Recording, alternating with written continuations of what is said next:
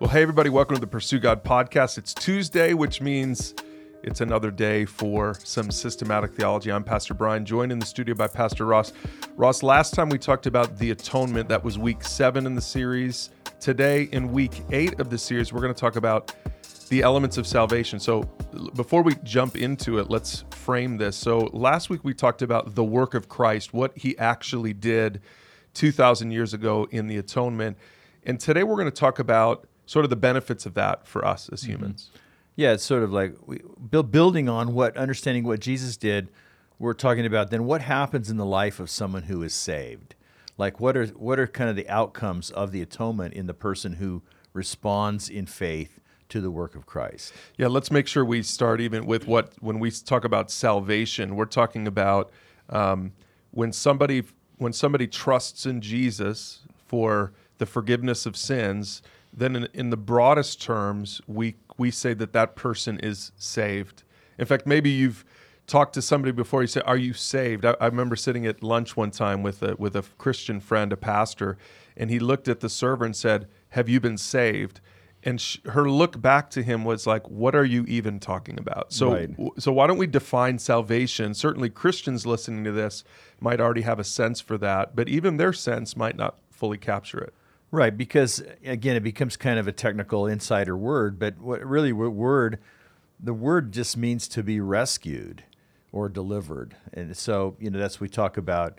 Um, you know, the, the fireman who saved a cat from the tree or mm-hmm. something like that. That's a generic sense. It means to be rescued or delivered. And so when we're using it in the theological sense, we're talking about um, how the work of Christ is applied to individual persons, but uh, to provide a deliverance from the peril or the need that, that is uh, created by sin. So, how do we get delivered from or saved from sin and the secondary consequences of sin in our lives? Right. So, if we think about it, if we put it in terms of primary and secondary salvation, the, the primary peril that we were saved from was spiritual, that, that we have a right relationship with God. We're going to get into all this today.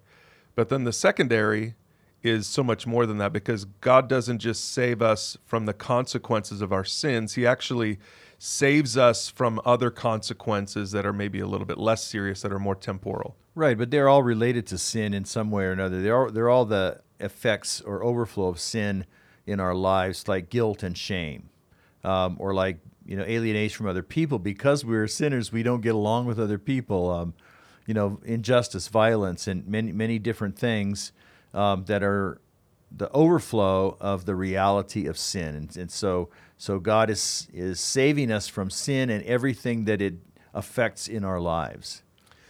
Yeah, and you know you've probably heard before preachers say that we've that we've been saved from the past, the present, and the future. Right. So mm-hmm. salvation, when we talk about salvation, where some of these aspects have already been applied. Right. There's a there's a sense of the already and yet then there's this sense of the not yet. Mm-hmm. Some of the benefits of salvation are still to come for us. Right. So the, you know the things that are we've already been forgiven of our sins. For example, we'll talk about some of these things as we go along, but this is a framework to help us understand those. We've already been forgiven of our sins. That's done, a done deal. But we haven't yet been glorified. We haven't yet um, been released from this broken, fallen world, and and that's in, in the future to come. Our our physical resurrection to a new kind of life and our eternity with God forever. And then there's the present. The present aspect of it is, is how we experience the um, benefits of salvation, how we live in, and how God works in our lives uh, to grow us. And that's actually the topic that we'll talk about next time. But there's, there is a past, present, future. It's all complete. It's all a done deal in a sense, even though we haven't fully experienced all of the aspects of it yet.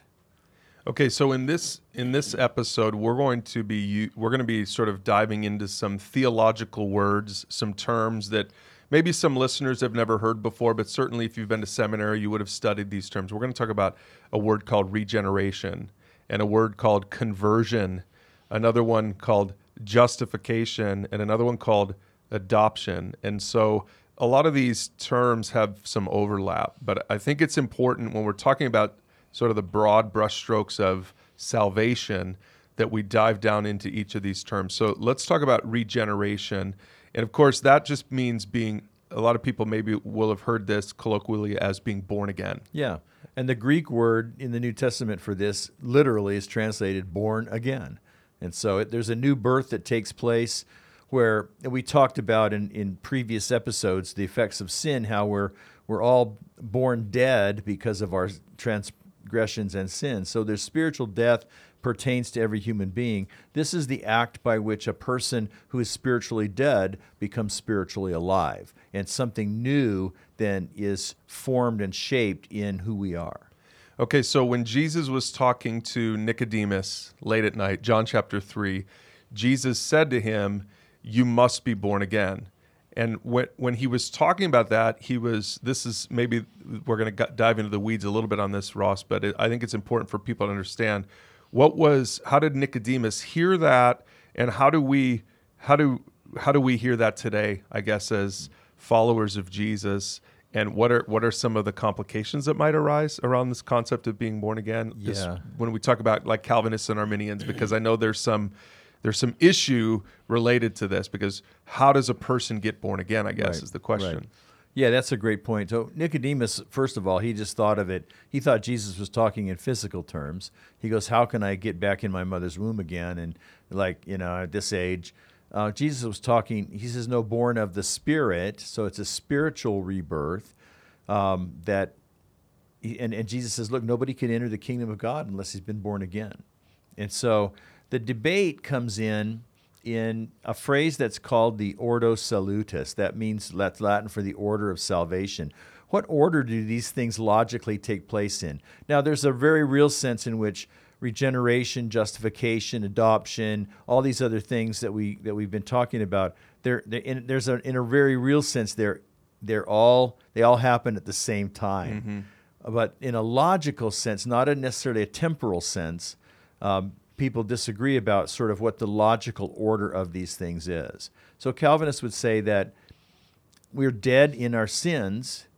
We have to be regenerated first before we can believe, because a person who's spiritually dead doesn't have the capacity to exercise repentance and faith. Uh, to respond to the gospel. So for the Calvinist, regeneration comes before conversion. Mm-hmm. For the Arminian, regeneration comes after conversion because we're not born again until we respond to um, and this is where the idea we talked about last week about prevenient grace that it's the grace of god that, that's given to all human beings that allows a person to be able to say yes to the gospel before they're before they're uh, regenerate. And so that that's the debate. You know in practice you, you can see there's certain implications of either view but in practice it it looks pretty much exactly the same mm-hmm. in terms of any person's actual experience of coming to faith in mm-hmm. Christ. In terms of the personal consciousness, nobody's going like, "Wait, did I just get regenerated? Okay, now I'm going to I'm going to believe," or the other way around. In practice, you're you're responding to the invitation of the gospel. The Holy Spirit works, and boom, you become born again. How that how that breaks down is um, you know debatable, and and again has implications. But I think for most of us, it becomes a little bit academic. So, but in, in either case, whether you're wherever you are on that spectrum from Arminian to Calvinist, you, you, the process of regeneration isn't a process. It's instantaneous, right. that you're born again in an instant. Right. In other words, it doesn't take a lifetime of good works to be considered born again or born into the family of God. It's an instantaneous thing because of the grace of God. Right. But again, when we when we dive down into the details of it, we we need to talk about the second thing, which is this idea of conversion. And when a person is converted, what are we talking about there? Yeah, this is this is the the moment where the f- switch gets flipped on in a sense. Mm-hmm. But this is the this is the point where we're talking about what is the individual's response to God's work?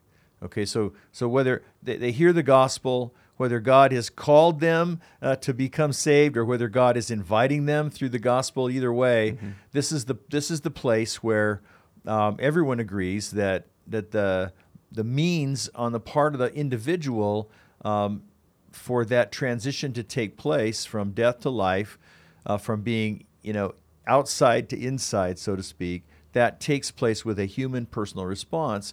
That's what we call conversion. And there's, there's two parts of it. uh, biblically, there's repentance and there's faith. Okay, so let's break those two things down and let's let's start with faith. So f- this idea of faith, this this ability to in our hearts have this attitude of entrusting yourself to the faithfulness of God. Um, you know, Scripture talks about this all over the place. You need to believe, you need to trust, you need to have faith. What does that look like on the on the end of the on the on the side of the person, the individual who's exercising that faith? Right. It's uh, you know the the word faith um, in our language, common uh, language today, sometimes it it has the idea of um, just uh, cognitive facts. So we talk about you have to believe. Well, I, be- I believe that Jesus was was a real person. I believe even that he died on the cross and rose from the dead. Well, that's a start, but the the better way to think of this word from from its biblical root is to think of trust or reliance. To say, okay, I I, I know these facts are true, and now I'm going to put my trust in those in those facts or in that truth, or even better yet, I'm going to put my trust in that person. So so this idea of faith or trust is really more about trusting a person than it is about trusting a set of ideas. And in this sense, we're saying we're trusting in God, we're trusting in Jesus and what He's done for us. But you have to understand that and believe it first. You have to have knowledge of it, you have to agree with it, and then you come to the place where you're able to rely on that truth or rely on that person. Okay, so let's identify those three elements. I think this is really helpful for people. So it, it does it starts with knowledge, right? Mm-hmm. A grasp of the truth. Mm-hmm. You can't you can't respond to the gospel message if nobody ever shares the gospel message with right. you. you have, there's knowledge, and, but knowledge, of course, as you understand, is not enough by itself. Right, it, because the demons know right. all the right information, yet they're not they're not saved, obviously. Right. So it's not, or they don't they don't trust. They right. don't trust in Jesus. So it starts with knowledge, grasp of the truth. And then the second thing is assent, A S S E N T. So that is agreeing with the truth. It's right. one thing to know the truth, it's another thing to say, I agree with that. Yeah, that makes sense. Uh, that's true. To say, yes, that that's true. Okay. I, I, I believe that's true. So you have knowledge, then you have assent, and then finally, what you're talking about here is then you can trust. And this mm-hmm. is where you re- you have a confidence in or a reliance upon the truth. And again, I think it's important biblically, Ross. We're talking about not just the faith response isn't just a response to the information. Right. It's a response to the person. The person, yeah. The person of Jesus. Yeah. Because he is trustworthy. And so we can we can engage our trust in him because he is trustworthy. Okay, so again, we're talking about conversion. And so conversion takes faith, but it also takes this other element called repentance. And repentance is this this attitude, we like to call it the attitude of faith. Mm-hmm. Repentance is is when you when you say, I want to turn from my sin, I want to turn from my way, and I'm going to turn toward Christ and his way and his commandments. Yeah, the two are really two sides of one coin. They're really inseparable, and both of them are requ- are really necessary for uh, salvation to occur in somebody's life. Because, in a sense, repentance is saying that I'm turning away from trusting in myself. I'm turning away from trusting in some other institution or means or whatever to trust entirely and completely in, in Jesus alone and what he's done. And so there's this attitude of shift. But part of that is just not turning away from my self directed way of life, but that also means turning away from then the the particular expressions of that in my life, mm-hmm. particular expressions of different ways that sin has um, been manifest in my life. Yeah, let's clear something up here when we're talking about repentance, because depending on your church background, you might think of repentance as your actions. Right. And I, I think it's important to let people know that when we're talking about repentance, we're talking about an attitude. I would say that that the fruit of repentance is something different. We'll talk about right. that really next week quite a bit because we're talking about then what happens once you've had that heart change. And the reason it's important is because if you think that you need to actually start doing things to prove that your faith, that your trust and your repentance was was true, then there's this danger of thinking that you can that your works save you, that the fruit mm-hmm. of your repentance saves you. Right. And it doesn't because Right. salvation, conversion is instantaneous, right? Right, that's a really good distinction to make between repentance and the fruit of repentance, Mm-hmm. or what uh, the, the the deeds that prove repentance Right, ultimately. right. Because uh, we we, we want to make sure that people understand that repentance is this underlying fundamental shift. It's an undermi- underlying fundamental reorientation from self and from the world toward God, and that's going to take shape in works. But if, but we don't want to think of repentance as oh, you know, I need to stop doing A or doing B or you know and there's a sense in which then repentance will cover those things and encompass those things but those things themselves are not really the heart of what repentance is. They're the results of repentance. So before we move on from repentance, Ross, I think it's important to talk about another th- another element here that's involved, and it's it's the Bible uses the word conviction. Mm-hmm. Before you can repent, before you can be converted, before you can trust in Jesus, put your faith in Jesus for salvation, before you can even be born again, you you have to be convicted of your sin. I can't turn from my sins if I'm not convicted of my sins. Where does how does conviction come upon a person? yeah that's a great question we talked about that when we talked about the holy spirit so ultimately the holy spirit is responsible for bringing conviction now the holy spirit can use a, a number of different means to bring conviction into a person's life the spirit can use the reading of scripture or the preaching of scripture to bring about conviction. That's what happened in my life back in the day. The Holy, the Spirit can just do, uh, can can do it, bam, just work directly within a person's heart, where suddenly you realize, oh, that was wrong, and I'm wrong. There's something wrong. So the Holy Spirit can do it, do it through this process of like.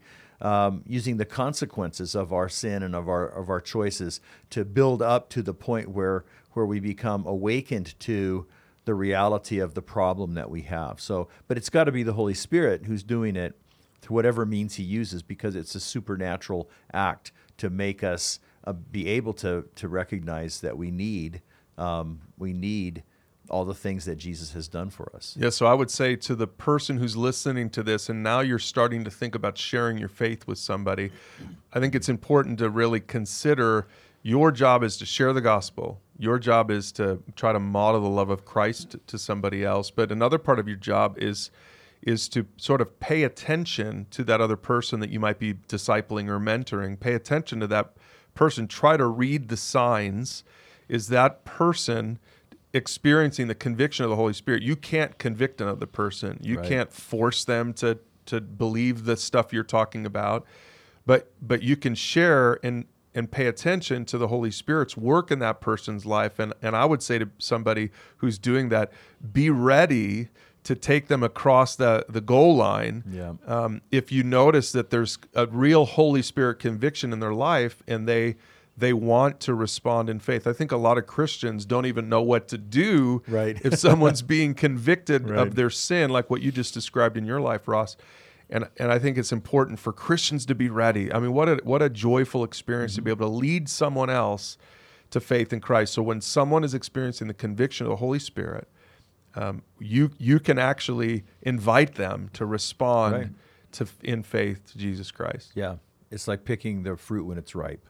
Right. Right. You recognize that it's ripe, and it, and so you're you're you're ready there to just take it as it drops off the vine, so to speak. and, You know, but but sometimes the, the other side of that is sometimes we feel like we need to bring conviction, and so we'll harp on people or like we someone in our family maybe who we think should be living a different kind of lifestyle or whatever, mm-hmm. and so you know so we'll we'll we'll push and we'll nag and so forth that we can't create. We don't have the power to create conviction in someone's heart. Which is frustrating for every parent who's out there listening because you wish you wish you You could. wish you could. Now, one more thing before we move on to the, the the concept of justification, Ross. Some people might be listening to this saying, "What if I can't personally pinpoint the the moment of my conversion?" Because we keep saying that regeneration and conversion that this is instantaneous. It happens in a moment. It doesn't happen in a lifetime. But there might be some people listening to this saying, "I I don't know the day and the time when I was converted. Is that a problem? Does that mean they're not really converted? Yeah, you know, it's not a problem for me. I've had we've had these conversations many times over the years. Someone who grew up in a Christian home, maybe, um, or grew up in a in a particular Christian culture that didn't emphasize you know the altar call or the you know uh, that that camp moment where you throw your stick in the fire or you know, the, the, maybe have a different approach to things but really the the measure of whether someone has been converted isn't isn't at all necessarily the kind of experience they had there's a lot of people who've had those experiences who I don't think are genuinely converted they mm-hmm. went forward at an altar call raised their hand at you mm-hmm. know at camp or whatever um, the, the measure of it is, is when you start to see again the fruit of conversion, the fruit of repentance in their life, the, the, the life change, the transformation. So to me, it's more important. I, I would ask look, do you trust in Jesus alone? Do you recognize your need? Do you trust in Jesus alone? And they say yes. Well, that's the application of the gospel. That's the gospel. And they can say yes, but so when did you first start trusting in Jesus? I'm not sure. There was no the campfire experience. I grew into it. Well, at some point in time, the Holy Spirit made a, a person who's spiritually dead alive. But from the human perspective, it may not always be possible to pinpoint exactly when that occurred. Okay, so that's helpful. And again, uh, that so for the people who are listening who who maybe are a little bit OCD about this, you don't have to raise your hand every time the preacher offers for people right. to pray the prayer. Right. Uh, if you if you've tr- I like how you said it, Ross. If you've trust, if you believe the gospel, if you've turned to Christ in faith, um, then then you're saved. And by the way, baptism is a good first step. It's a good practical outward step of mm-hmm. this, mm-hmm. and we'll talk about that. I'm sure we'll talk about that more a little bit later. Baptism doesn't save you, but for a lot of Christians, baptism is a great marker for them. Right you know, we we some we baptize people who maybe were saved 20 years ago, but they never got baptized. That doesn't mean that they're saved at their baptism. Certainly, they're not. Right. But it's a helpful mark. It's kind of like a ring on our finger. It's a helpful marker to say, yes, I have trusted, even if I can't pinpoint the date. Yeah, it's a good way to just to nail it down. So you have confidence, and you know, you know, everybody knows where you stand. You know where you stand. Yeah. God already knew where you stood. Yeah, that's right. All right, let's talk about justif this fancy word justification. This isn't really I guess it's kind of a word that we use in our in our language, but we don't think of it spiritually. So justific- justification addresses sort of two different problems that human beings have as a result of sin in the fall. Mm-hmm. Yeah, first is the first, and we talked about these a couple of weeks ago, a couple of topics ago. Uh, the first is that you know our, our nature is corrupted by the effects of sin. We have this original this this guilt. I mean, this sin that attaches to us because we're polluted by this. We're we're sinners from birth, and that problem is answered by regeneration. Um, and so we talked about that a minute ago, and we there's also some information on that in the previous topic. So, but what I really want to talk about is the second issue where we come under guilt and condemnation because of our sin. We violated God's character, violated His law, and so there's a charge against us. We, we've been indicted before God with a charge, and that's where justification comes into play. Yeah, so it's really more of a legal term when we think about it like this. That that uh, you know, visualize in your mind's eye standing in the court, and God's God's uh, verdict with justification, God's verdict, and God's the judge. It's right. his. It's God, his decision. Yeah, God's the judge. We, he, it's His law. It's His right. Yeah. And His verdict now has changed because because we've been regenerated. His verdict has changed. Yeah, it changes from guilty, you know, down comes the gavel. Yeah. To now, um, in Christ, God's verdict is not guilty. That's the result of justification. But how can that be? I, you know, again, the person out there listening could say, "Well, how could that be? Because I don't, I, I still sin. I still mm-hmm. have this, and it's true. The Bible says you still have, you have these two natures now battling within you. So how how could I not be guilty anymore? I don't understand it because I do feel like I, I still sin sometimes. Yeah, we do still sin, and we have sinned. It doesn't say that. It doesn't say that suddenly it's not some kind of legal fiction that God just says, "Oh, suddenly I, I don't notice your sin, or I'm not I'm not counting it against you because um, I'm just pretending that you didn't do it." Um, no, the sin is actually paid for by somebody else. This is where last time we talked about the idea of substitution, and so Jesus on the cross paid the penalty of our sin, and so by God's grace, that sin is removed through the through the uh, work of Christ. And so that's how we can be pardoned. That's how we can be forgiven because somebody else pays the price in our place on our behalf. So the concept here really is this is where that the the the best F word ever comes into play, forgiveness. Mm-hmm. That that forgiveness now is the new word that's sort of spoken over us, those who have trusted in Jesus Mm-hmm. for salvation. Yeah. So, um, yeah. So in, a, in the legal sense, we would use the word pardon, but in a in a relational sense, we'd use the word forgiveness. It's the heart of the heart of Jesus' mission. It's why he came. It's the heart of his message. It's when, when Jesus sends his disciples out into the world with the Great Commission. Uh, there's an emphasis in the in the biblical text about um, proclaiming the forgiveness of sins, and so we're we're forgiven because of what Jesus. So our standing before God as judge, our standing before His law is changed. His verdict then becomes not guilty because Jesus paid the price. But it goes a step further than that because another translation for the word justified is is righteous. So the concepts of being justified and being righteous are this essentially the same concept in some languages and I speak mm-hmm. Spanish in the Spanish language it's the same word. Yeah. And so in, in, in Greek, there's a, so much overlap with the word. So it's not just that we're neutral, that our, that our sin is neutralized. It, it goes a step further because it says that we're declared, we're declared righteous in God's eyes. Yeah. So there's two sides of it. If we're if we're declared not guilty, that great. That puts us in a neutral position with God. Doesn't put us in a positive position. It just takes care of the, the negative problem. But biblically, beyond that, um, the Bible says that we're actually declared righteous. So again, there's that word justification. We're justified, or we we become righteous in a sense. We declared righteous in another sense. And again, that's because um, the work of Christ. So his righteousness, he never sinned. He perfectly obeyed God in every sense. His righteousness is the, the theological word is imputed to us, or you could say it's his righteousness is counted uh, to our ledger, so to speak, or to our account uh, because of what he has done by virtue of our trust in him. Yeah, so if anyone is out there taking a, a, a class in seminary, you'd talk about imputed righteousness, and that is righteousness credited to our account. We didn't do anything to earn it. We didn't work for it. This we're not talking about something that Jesus gives us after a lifetime of good works. Right. I'm going to keep kind of storing up righteousness in this account over here and someday I'm going to stand before God and he's going to say, "Ah, finally you had enough. Good thing. Good thing you had 30 years on earth."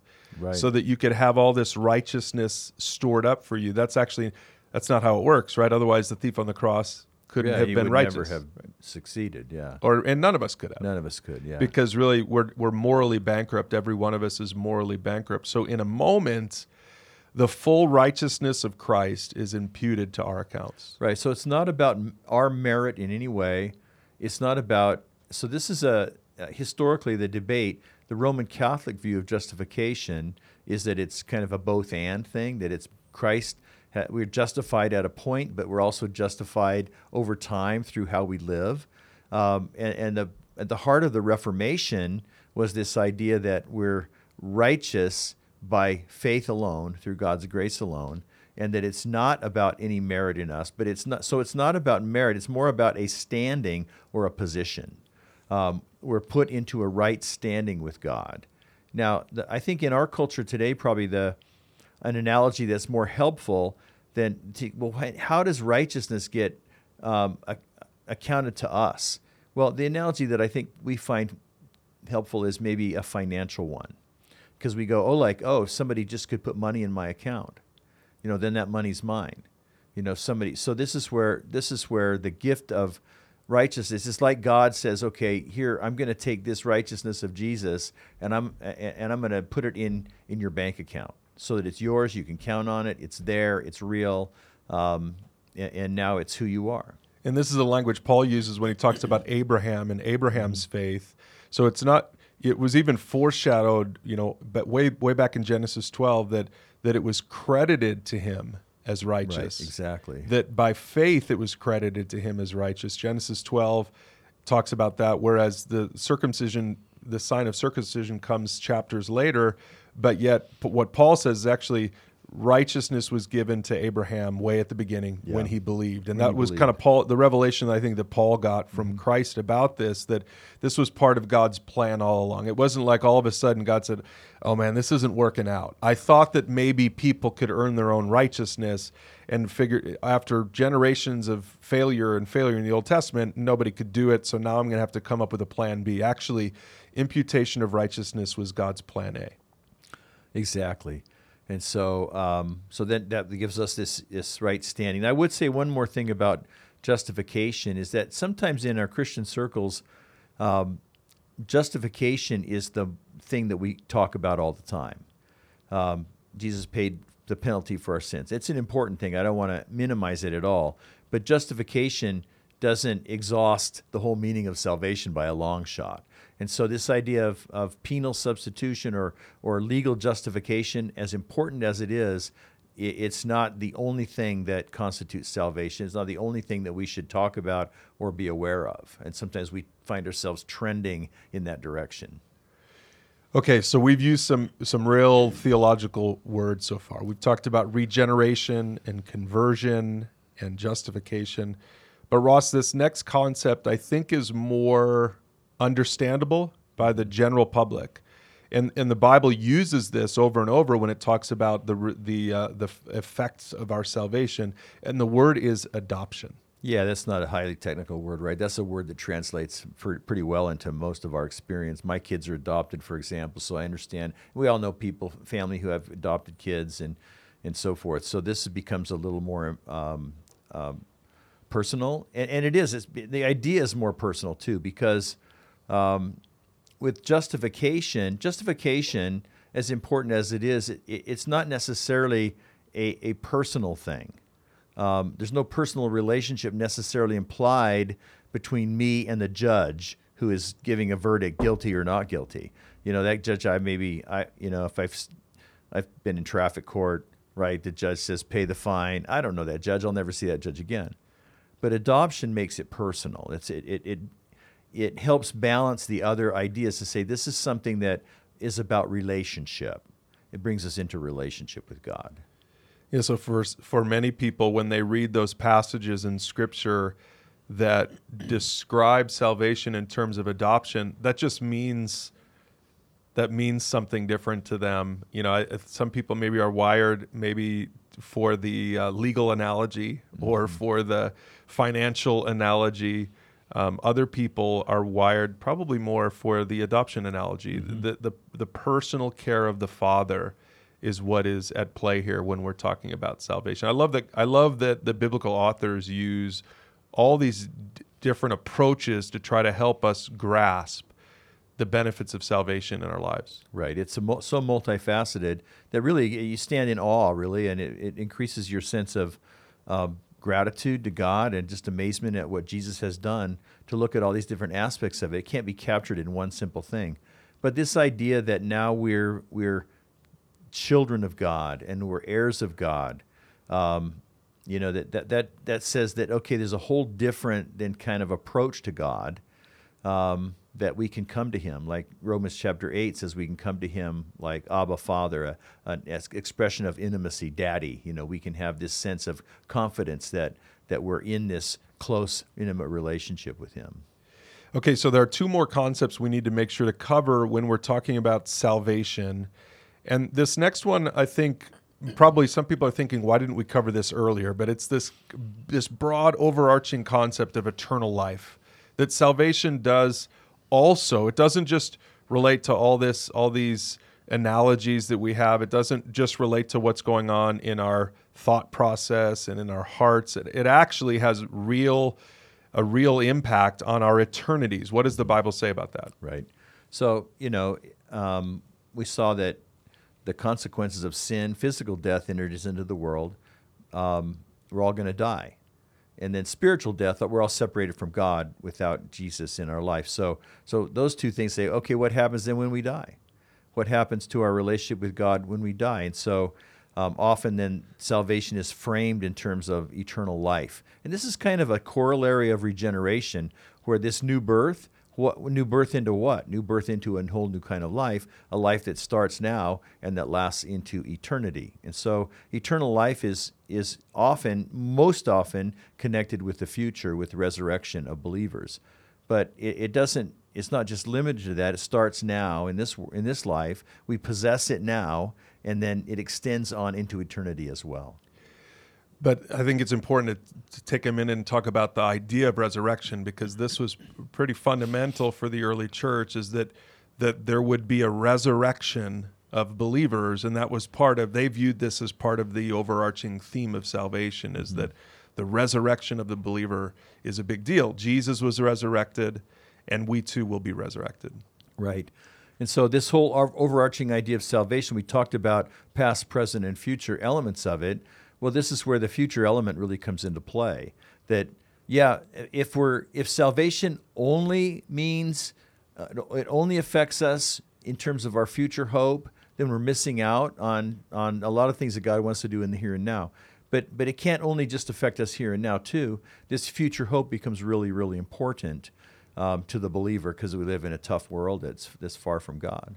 Yeah, Jesus said that this is eternal life that you may know God and the one that he sent. And so, right, eternal life, like you said, it it it has this concept of eternity, heaven, resurrected bodies, but it also, like you said, it starts now because we have a relationship with God now. We have a relationship with the Father, with the Son, even now. Yes, some people have framed it like this it's the life of eternity that has broken in to this mortal life that we live now. So we begin to experience a sense of life eternal and it, and it ultimately then when we're done with this world and this world is remade by God, then then we ex- experience it to its full forever.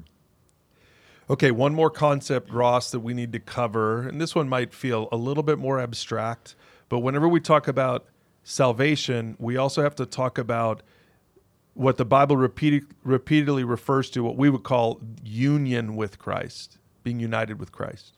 Yeah, it's a little abstract, but it doesn't take you long reading through the New Testament to see how many times the Bible uses a phrase in Christ or in the Lord or in, in Christ Jesus or in some variation of that idea. And so that word in Christ, um, it, it, talks about believers. That, yeah, we believe in Christ or we trust in Christ, but then it also talks about how, for example, anyone who's in Christ is a new creation. Well, so there's a there's a kind of relationship that we're in him means somehow that we're encompassed or that we're um, incorporated into him in some real way. Um, that it says God has blessed us and chosen us in Christ. And he talk, Paul talks about my fellow workers in Christ. And so there's this whole sense of this sphere of relationship in which we now move in relation to Christ. And the way that people have talked about that is to say, it's a it's some kind of a union with him.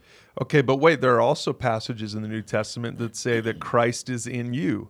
Right. So which one is it, Ross? Are we in Christ or is Christ in us? Yeah, this is it's two it's two angles. It's a way to look at it from um, two different perspectives. Ultimately, we're in Christ now. Now, when it says Christ in you, there's a, there's a physical sense of that, even where no, Jesus doesn't like like a little mini Jesus is not inside my heart. You know, you, the kids have a concept of inviting Jesus into their heart, yeah. like a little doll figure or something. But the Holy Spirit lives in us. We, we talked about that. And the Holy Spirit represents the presence of Jesus in us, with us. Um, but the idea of us being in Christ again, it's not like a physical thing, but it's the sphere in which we operate, in which we live. And so those two things go hand in hand as kind of like two sides of the same coin. Okay, so this was topic eight, and, and this is right in the middle of our module on salvation. But when we talk, Ross, when we talk about salvation, this is this is a little bit of a pet peeve of mine, I guess you could say, is some some people are a little sloppy with the term salvation. It's I guess it's not our fault. Scripture sometimes uses this term to talk about repentance, conversion, putting your faith in Jesus Christ, but there are some places in scripture where it sort of zooms out and it and it encompasses in the idea of salvation, it encompasses the Christian life mm-hmm. as well. And the reason it's a pet peeve of mine, I, I want to say this now at the end of this episode. We'll probably say it again at the beginning of next week's episode because next week we're talking about the Christian life, life in Christ. And again, we're including this in the module on salvation, but I think it's important for us now to make sure that people understand we are not saying that you need to live out your Christian life in order to be saved, even though we're including this in the salvation module of our series. Right. What we're really saying is that salvation, as God works in our life, is so the whole idea of salvation is that Jesus does for us what we cannot do, and we cast ourselves trusting in Him for that. So we're, we're just saying that that same concept applies after the initial moment of salvation to all the working out of the new life, the working out of this union with Christ. As it's worked out in our lives and the Holy Spirit is still at work, Jesus' work still applies, and Jesus' work still applies the same way that we call on Him to do in us what we can't do for ourselves. Only now we're talking about the current ongoing implications of that. Where some in one place the Bible says um, we are being saved, and so in that sense, um, that's why we can put it under this topic of salvation. And so we'll talk about that next week. Make sure to join us for systematic theology. And again, if you want to use the resources for today's topic to talk about it with your family, with a small group, or with a mentor, you can find it all at pursuegod.org forward slash cis theo. This is topic eight in the series. We hope you join us for topic nine.